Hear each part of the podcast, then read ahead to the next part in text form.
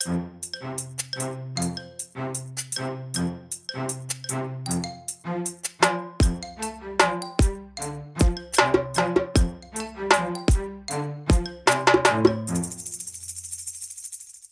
tillbaka till Stacken. Jag, Daniel Gustafsson och Kim Hindart. Hubba. Idag, Kim, så ska vi börja prata om gruppdynamik och eh, gruppers beteenden och hur det påverkar informationssäkerhet. Och då ska jag vara tydlig med att vi kommer att relatera till en forskning som heter IMGD, Integrate Model for Group Development. Eh, det är en av världens mest, om inte världens mest eh, forskade modell för just gruppbeteenden eh, togs fram på början på 80-talet av en kvinna som heter Susan Whelan. Tyvärr finns hon inte med oss längre. Eh, men den forskningen har eh, gått i arv och har gått runt i eh, egentligen alla världens mm. delar, olika grupper och har ingenting med kön att göra, har ingenting med ålder att göra, man har bara tagit grupper generellt och dess beteenden. Och i den forskningen så finns det, och vi kommer naturligtvis länka eh, länkar till, till eh, IMG så att ni kan, om ni vill, läsa på själva. Den här forskningsmodellen användes exempelvis av svenska försvaret när de utveck, eh, utbildar sina officerare. Eh, så Kim, du exempelvis är en sån som har gått igenom en IMG-utbildning eller en, en, UGL som vi kallar det för i Sverige. Eh, utveckling, grupp, ledare. Eh, och eh, det är en väldigt, väldigt attraktiv utbildningsmodell eh, som många går i Sverige. Eh, oavsett det, IMG baserar sig på fyra stycken steg, så som Susan Whelan mm. eh, konstaterade. Att en grupp tar sig eh, genom fyra olika steg, egentligen fem, för det finns någonting i femte beslutet som heter avslut, men den kommer inte beröra här och nu. Vi kommer prata om de fyra första stegen och vi kommer ta det här eh, avsnitt för avsnitt, eh, steg för steg. Så idag ska vi prata om en steg 1-grupp och beteenden som är kännetecknande för steg 1-grupp. Och då så ska vi ge er en liten utmaning som lyssnar att när vi pratar och eh, funderar på hur tror ni att en sån här typ av grupp där de står där och då skulle faktiskt kunna bete sig vad det gäller dess informationssäkerhet. Det ska vi också ta som en avslutning innan vi stänger butiken idag. Så Kim, har du någonting att tillägga innan vi sätter igång vad en steg 1-grupp är för någonting? Har jag missat någonting? Nej, jag tycker det är bra. Bara så att folk förstår, när vi refererar till en steg 1-grupp sen, eh, då är det ju enligt Susan Whelans modell. Men det finns ju många andra modeller som kallar det här olika. Men karaktäristiska delen för hur en grupp beter sig är det som är fundamentet. Så om ni använder en annan modell hos er, den är fullt tillämpbar på det här också. Det är mer bara att ni förstår, när vi nämner steg 1-grupp, då menar vi den här typen av beteende i gruppen. Just det. Och det kommer att heta någonting annat i någon annan modell. Men det som är kännetecknande för alla gruppdynamikmodeller är att beteendena är de samma. De finns att mm. känna igen i alla faser. Och det som är eh, också kännetecknande, det är när vi säger de här steg 1, steg 2, steg 3, steg 4. Det är att faserna kommer i ordning alla mm. gruppdynamikmodeller är överens om att de här olika faserna kommer i samma ordning. Ja. Det finns ingen avvikelse där. Du måste bearbeta igenom de här olika faserna på något sätt. Ja, precis. Och man måste ta sig igenom dem. Och sen kan ju gruppen fluxuera mellan olika steg mm. också beroende på, på de saker som händer och så vidare. Vi kommer prata lite om det allt under, under resans går. Ja, Men, vad... ska... mm, ja. Kör. Jag tänkte, ska vi nämna lite grann då om konceptet GDQ? Ja. Och just vad är det, när vi säger de här faserna, hur vet vi vad man är i för fas lite grann? Ja. Så vi börjar där liksom. Som sagt, IMGD är ju en jättestor forskningsmodell och för att man ska ta, få fram någon form av kvittens för vart man står som grupp så kan man göra en, en undersökning, en, en liten questionnaire som kallas för GDQ, står för Group Development Questionnaire. Det är ungefär på 50-55 frågor ungefär och då, kommer, då, då, då är frågan ut, utifrån Eh, Eh, föreställningen att jag som gruppmedlem svarar på hur jag upplever den grupp jag jobbar i. Och då spelar det ingen roll om det är tre medlemmar eller fem medlemmar eller nio medlemmar. Man brukar säga att ett maxtak för hur stor en grupp kan vara är ungefär 12. Det handlar ur ett rent relationsperspektiv att blir man fler än 12 och nu ska vi vara tydliga med, ja men om vi är 100 på vårt bolag, kan, då kan inte vi applicera det här. Jo, det kan man absolut, för att de flesta, nästan alla bolag har grupper, eh, avdelningar som är kanske 10 till 12 personer någonstans där i krokarna eller färre. Men oavsett, jag som medlem i den grupp jag jobbar i, så exempelvis du och jag Kim, vi jobbar i vårt QA-team, alltså vårt quality team på City Network. Vi är bara eh, fem stycken medlemmar. Eh, så att vi kan göra en sån här undersökning på oss och så kan vi få ett resultat på vad vi som grupp står någonstans. Och då är det just under förutsättningen att jag som medlem bedömer, gör en uppskattning om hur jag tycker att våran grupp beter sig, vart den står. Och då handlar det just om eh, alla stegen som exempelvis eh, ledarskap, hur beroende av vår ledare är vi? Eller hur oberoende vår ledare är vi? Hur jobbar vi tillsammans? Hur är våra processer? Hur är våra bestämmande flöden? Är vi överens om våra mål? Och så vidare och så vidare. Så den täcker av egentligen en helt skop för vad en grupp behöver och går igenom för att kunna agera tillsammans. Och då får man ett resultat. Och det där resultatet är ju bara ett här och nu resultat för att vara tydlig också. Det är ju inte ett, ett kvitto på ja, här står ni och ni kan aldrig flytta på er. Det är ju inte sant, utan man får bara ett, man får ett här och nu status. Och då beroende på vad de här svaren säger så hamnar vi någonstans mellan de här fyra stegen. Allt ifrån steg 1 som vi ska prata om idag hela vägen bort till steg 4 som då är ett högpresterande team. Eh, så att GDQ är grundfundamentet för att få reda på vart vi står. Eh, och den här kommer vi också referera till allt eftersom den här resan fortsätter. Och när vi pratar då om, om precis som Kim sa, när vi pratar om de här olika stegen så är det baserat på eh, IMGD, Susan Wienans modell och att någon har gjort en GDQ på en grupp så att man förstår vart man står någonstans. Eh, allt det här länkar vi bara för det, det är väldigt grötigt att gå igenom bara på, alltså på fem minuter, men eh, vi länkar allting så får ni titta själv och se om det är något ni känner igen. Ni kanske redan jobbar med den här typen av modellen på er arbetsplats idag. Vi gör det också på vår arbetsplats. Det är därför vi eh, mm. själva tycker om modellen för att vara tydlig. Alla våra team eh, på City jobbar eh, enligt den här arbetsmodellen. Men när man har gjort en GDQ då, då, och så får man ett resultat och så säger det resultatet att man är en steg 1-grupp och det är den vi ska prata om idag. Då är det som så här att det finns vissa kännetecken för vad en grupp är eller hur den beter sig för att då ska säga att man ska vara en steg 1-grupp. Steg 1-grupp då, det är instegsgruppen. Förmodligen en ganska ny grupp. Och då kan vi tänka som så här. Tänk att du går in på en fest, på en konferens och så är det massor med människor där. När du kommer in på den här festen och, då, och träffar massor med nya människor som du inte kanske känner, du har inte riktigt koll på alla sociala spelregler, du vet inte riktigt vilka skämt som funkar och du vet inte riktigt om mm. du vågar vara dig själv så kommer du förmodligen vara en väldigt nertonad modell av dig själv. Du kommer förmodligen också vara ganska trevlig. Man brukar kalla steg fasen då som, som handlar om eh, samhörighet och eh, ehm, eh, eh, en samhörighetsfas helt enkelt. Jag söker en trygghet och samhörighet heter den här fasen, steg 1-fasen. Cocktailfas brukar vi också egentligen kalla det för, för att man är väldigt, man är som en på en stor cocktailfest. Allt är väldigt trevligt. Eh, man är artig. Man är, man är, man skrattar förmodligen åt skämt som man kanske inte tycker alltid är jätteroligt. Eh, om någon kommer in i rummet och så säger vi ja, nu ska vi gå och äta snittar och så ska vi ta lite dricka här borta och sen så går vi mot, mot eh, dansgolvet där borta för att vi ska fortsätta festen där så kommer hela, hela flocken av människor så snällt gå och hämta lite dricka, ta lite mat och så går vi in mot den stora salen där dansrummet kommer vara. Man är extremt foglig i en sån grupp. Man anpassar sig väldigt mycket till vad alla andra gör. Jag sticker inte ut. Och jag är också väldigt lyhörd för om det finns någon uttalad ledare i gruppen som också säger att nu ska vi göra det här. Då gör jag förmodligen det också. Och det här är några av kännetecknen för en steg 1-grupp.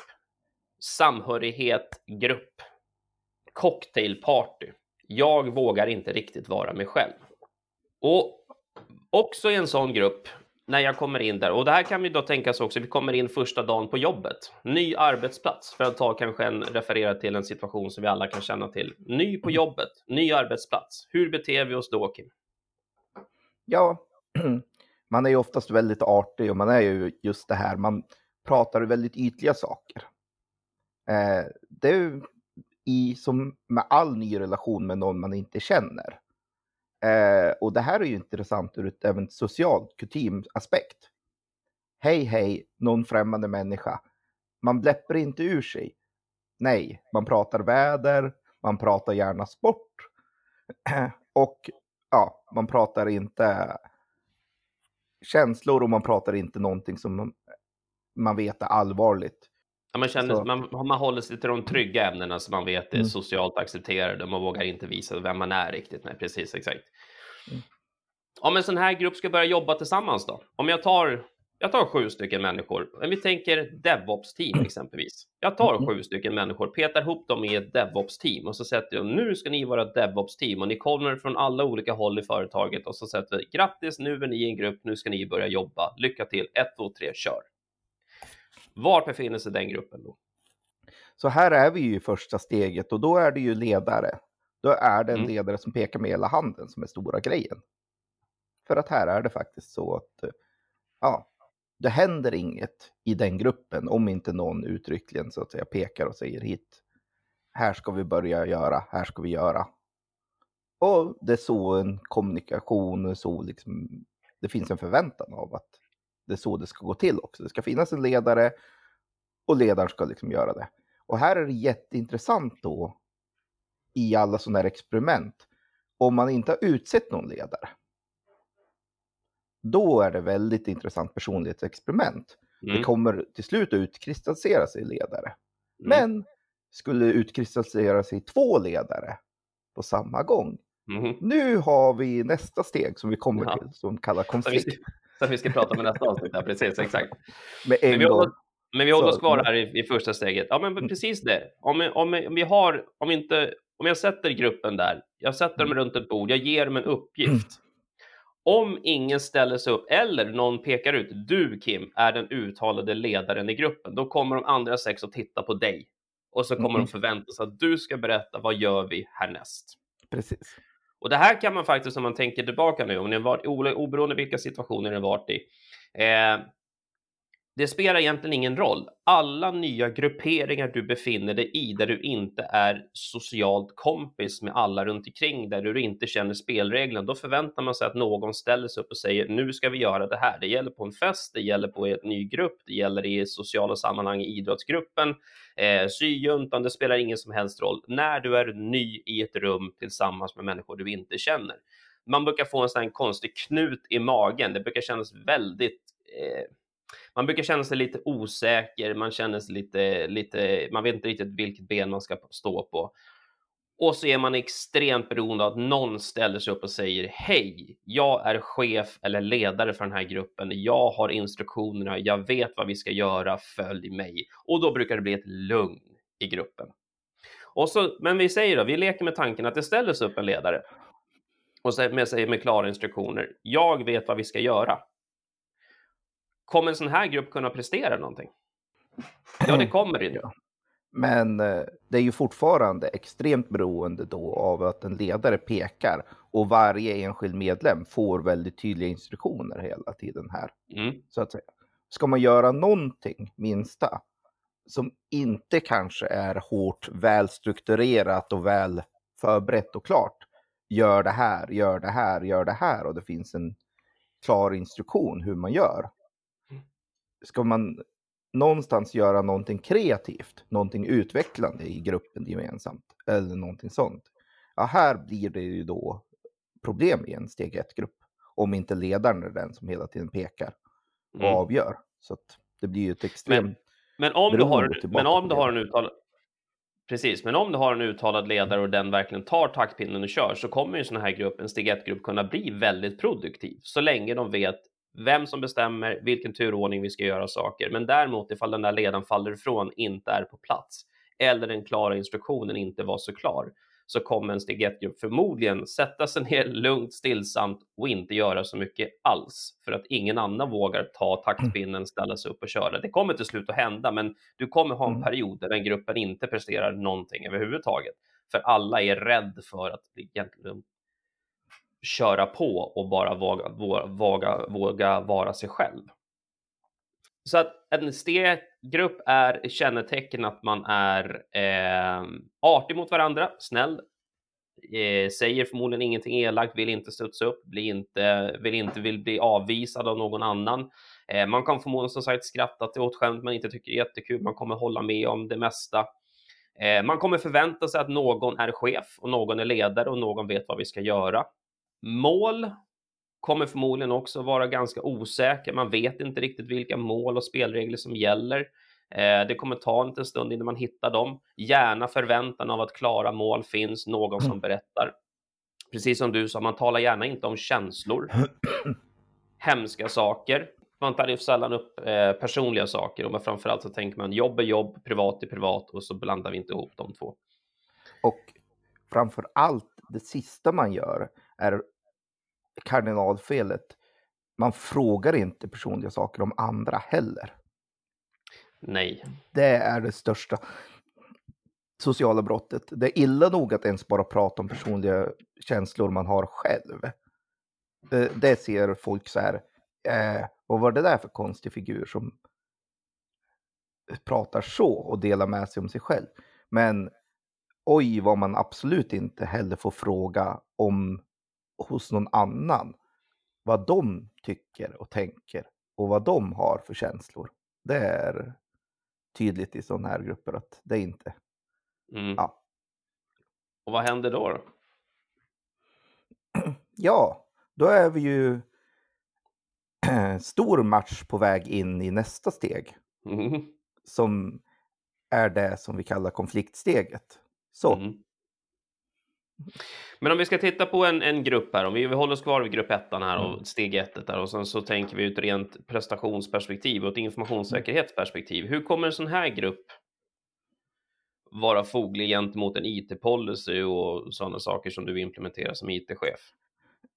En sån här grupp ur ett rent säkerhetsperspektiv är extremt, extremt bra ur ett säkerhetsperspektiv under förutsättning att det finns instruktioner och att de har blivit tränade. Mm. Här däremot så blir ju problemet att om du är i en värld där mycket förändras snabbt och du inte kan ha tränat allting, mm. då blir det extremt beroende av en ledare som kliver upp fort och gör någonting i sådana situationer. Så att så länge du har ledaren på plats så är de väldigt väl verksamma inom en säkerhetsstruktur. Eh, du nämner till exempel en industri som heter flygindustrin. Ja. De har ett sånt här väldigt bra, mm. om man tänker efter. Ja, så att de har väldigt, väldigt välutvecklade säkerhetsrutiner och säkerhetsprocesser. Mm. Som folk som alla som har suttit lite extra på ett plan och suckat ibland för det finns indikatorer som inte ger rätt till signal. Till exempel. Det här är en del av hela säkerhetsprocessen. Om man tittar på alla flygvärdinnor så har de alla genomgått samma strukturerade säkerhetsprocess. Det är ingen tvekan om vem som ansvarar för vad i en kabin vid händelse av någon form av ja, störning, händelse eller någonting sånt. Utan de är ganska väl tränade på det. För de har satt det i rutin, som mm. vet det. Alltså kan de ta vilka främmande människor som helst, slänga ihop dem och bemanna upp ett flygplan och sen flyger man. Ja, så man kan ju, Ja, precis. Så man kan ju faktiskt ha en uttalad strategi om att man vill ha sina grupper som steg 1-grupper hela tiden. Man vill inte flytta på dem. Det finns en fördel med att man behåller dem som är steg 1-grupper, precis som du säger. Om jag är tränad på ett beteende så är det en fördel av att sätta ihop nya människor med varandra. Det är därför exempelvis som kabinpersonal inom just flyget exempelvis gärna, de roterar, om inte varje dag så varannan dag, så roterar de kabinpersonalsgrupper och då får du ju automatiskt den här dynamiken av att inte få grupper som börjar ifrågasätta varandra och hamnar just ett konfliktstadie som vi ska prata om härnäst, utan man stannar kvar i en foglig grupp där alla vet vad man ska göra, rollerna är solklara, man har tränat in sitt beteende och det finns en uttalad ledare, det finns en kabinchef och det finns en kapten ombord. Och på så sätt, om det skulle börja brinna så har vi inte två stycken flygvärdinnor eller två piloter som sitter och skäller på varandra och bråkar om varandra och tänker inte hjälpa till för vi inte var överens. Eh, och det kommer jag som sitter i flygplanet eh, och som passagerare vara väldigt glad för att de inte hamnar i luren på varandra utan de har ett strukturerat sätt att jobba. Så det finns, en, det finns de företag och det finns de eh, branscher som absolut kan ha en fördel av att strategiskt behålla sina grupper som en steg 1-grupp. Snäll grupp, foglig grupp, förväntar sig ledarskap, förväntar sig ordning och reda, förväntar sig att någon berättar vad gör jag, men jag är också väl tränad på min sak kanske dock inte på vad alla andra gör. Så att definitivt, det finns ju både fördelar och nackdelar med det här. Och in, även inom IT-världen då, då, så en grupp som befinner sig som en steg 1-grupp kommer absolut vara produktiv. Du kommer få produktion ur en sån här typ av grupp. Men det kräver ett på platsen ledarskap och det kräver att den ledaren har väldigt tydliga kommunikationsregler, kommunikationsvägar och alla är överens om att, eller rätt sagt, man vet vart man kan hitta informationen för vad vi ska göra härnäst. Spricker det däremot så kommer den här gruppen stanna upp och inte göra någonting. Och det kan vara ett problem i perspektivet informationssäkerhet, att vi gör ingenting istället. För vi vågar inte göra, för vi förväntar oss att det kommer en, en, en, eh, instruktion kommer på vad ska vi göra härnäst. Ett exempel här var Standard Operating Procedures. Och när Standard Operating Procedures inte fanns, ja, då var det ingen som kunde ta beslutet hur går man vidare. Mm. Eh, det brukar vara ett skämt om hur många amerikaner krävs det för att skruva i en glödlampa.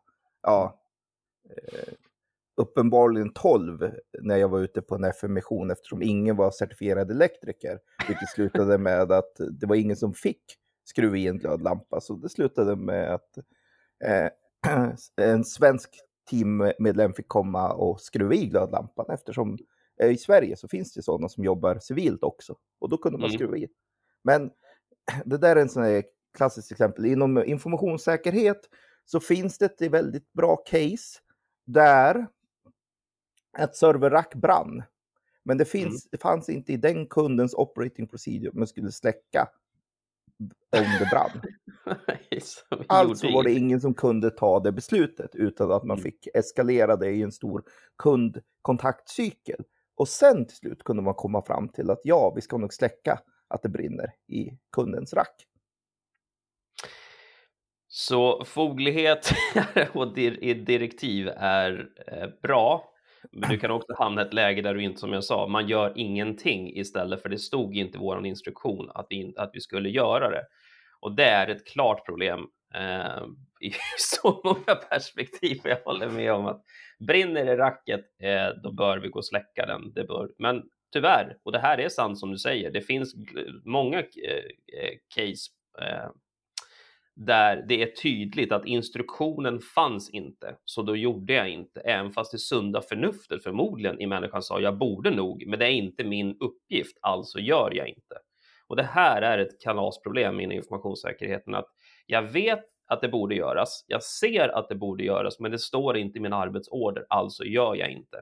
Och det här är ett, ett solklart steg ett beteende. Jag förväntar mig en instruktion. Jag kommer inte ta initiativet själv. Hur mycket stund mm. förnuft det än låter. Och här då ska man ju se att ändå det som är, nu ska vi prata vidare sen, men det som är skillnaden i grupp 1 är att finns ledaren på plats, är mm. det, kan ledaren ändå styra upp sådana här situationer. Just det. Och säga att, vet du vad, just nu gör vi så här då. Ja. Och, och så, så kan vi ändra på oss. Ja. Kan vi ändra på oss. Men det här tillbaks till att är inte ledarskapet på plats? Det, det, det, är det vi menar. Om inte ledarskapet finns på plats, den tydliga orden inte kommer, nej, då kommer jag inte anpassa mig heller, för jag förväntar mig att någon berättar att jag ska göra det. Eh, så att ett, en grupp ett, ett Eh, steg ett i grupp är extremt beroende av ett på platsen ledarskap. Eh, och att någon kan ta en rangordning och en prioritering och säga det här är ett till fem vad vi ska göra nu. Och om någonting händer så som du säger, förutsättningen förändras, ja då kan den på ledaren säga, ah, vet du vad, nu, nu var det vi hade som prio 3, nu sätter vi upp det som prio 1, nu, gör vi, fokuserar vi på det istället och så gör gruppen det och så jobbar man vidare. Så att man kan ju tolka det på två sätt, antingen att en steg 1-grupp är totalt inkompetent, men det är den inte alls, den är väldigt kompetent, den, den är bara beroende av att det finns ett klart ledarskap på plats och man kommer förmodligen ha svårt att, att göra den omprioriteringen själv, även fast det låter som ett sunt förnuft. Och så finns det då som vi sa, det finns branscher som har en klar fördel av att behålla sina team som steg 1-grupper för att man vet att det kommer inte bli någon som studsar upp gentemot den rangordning och struktur som finns, exempelvis en kabinpersonal på ett flygplan exempelvis. Så det var ett steg 1-grupp. Kännetecken har vi gått igenom. Vi kommer länka kännetecknen också till, till avsnittet. Steg 2 som vi ska prata om härnäst är ett mycket intressant steg, konfliktsteget. Om du har frågor runt omkring det här och vi kommer prata vidare om steg 3 och 4 i kommande avsnitt, men om du har frågor runt just gruppdynamik och hur det påverkar både din arbetsplats, din informationssäkerhet eller bara allmänna spaningar som du själv har gjort, hör av dig till oss på citynetwork.se stacken. Du når oss också på våra sociala medier, LinkedIn, YouTube och så vidare. Tills dess Kim, återhörande. Hubba!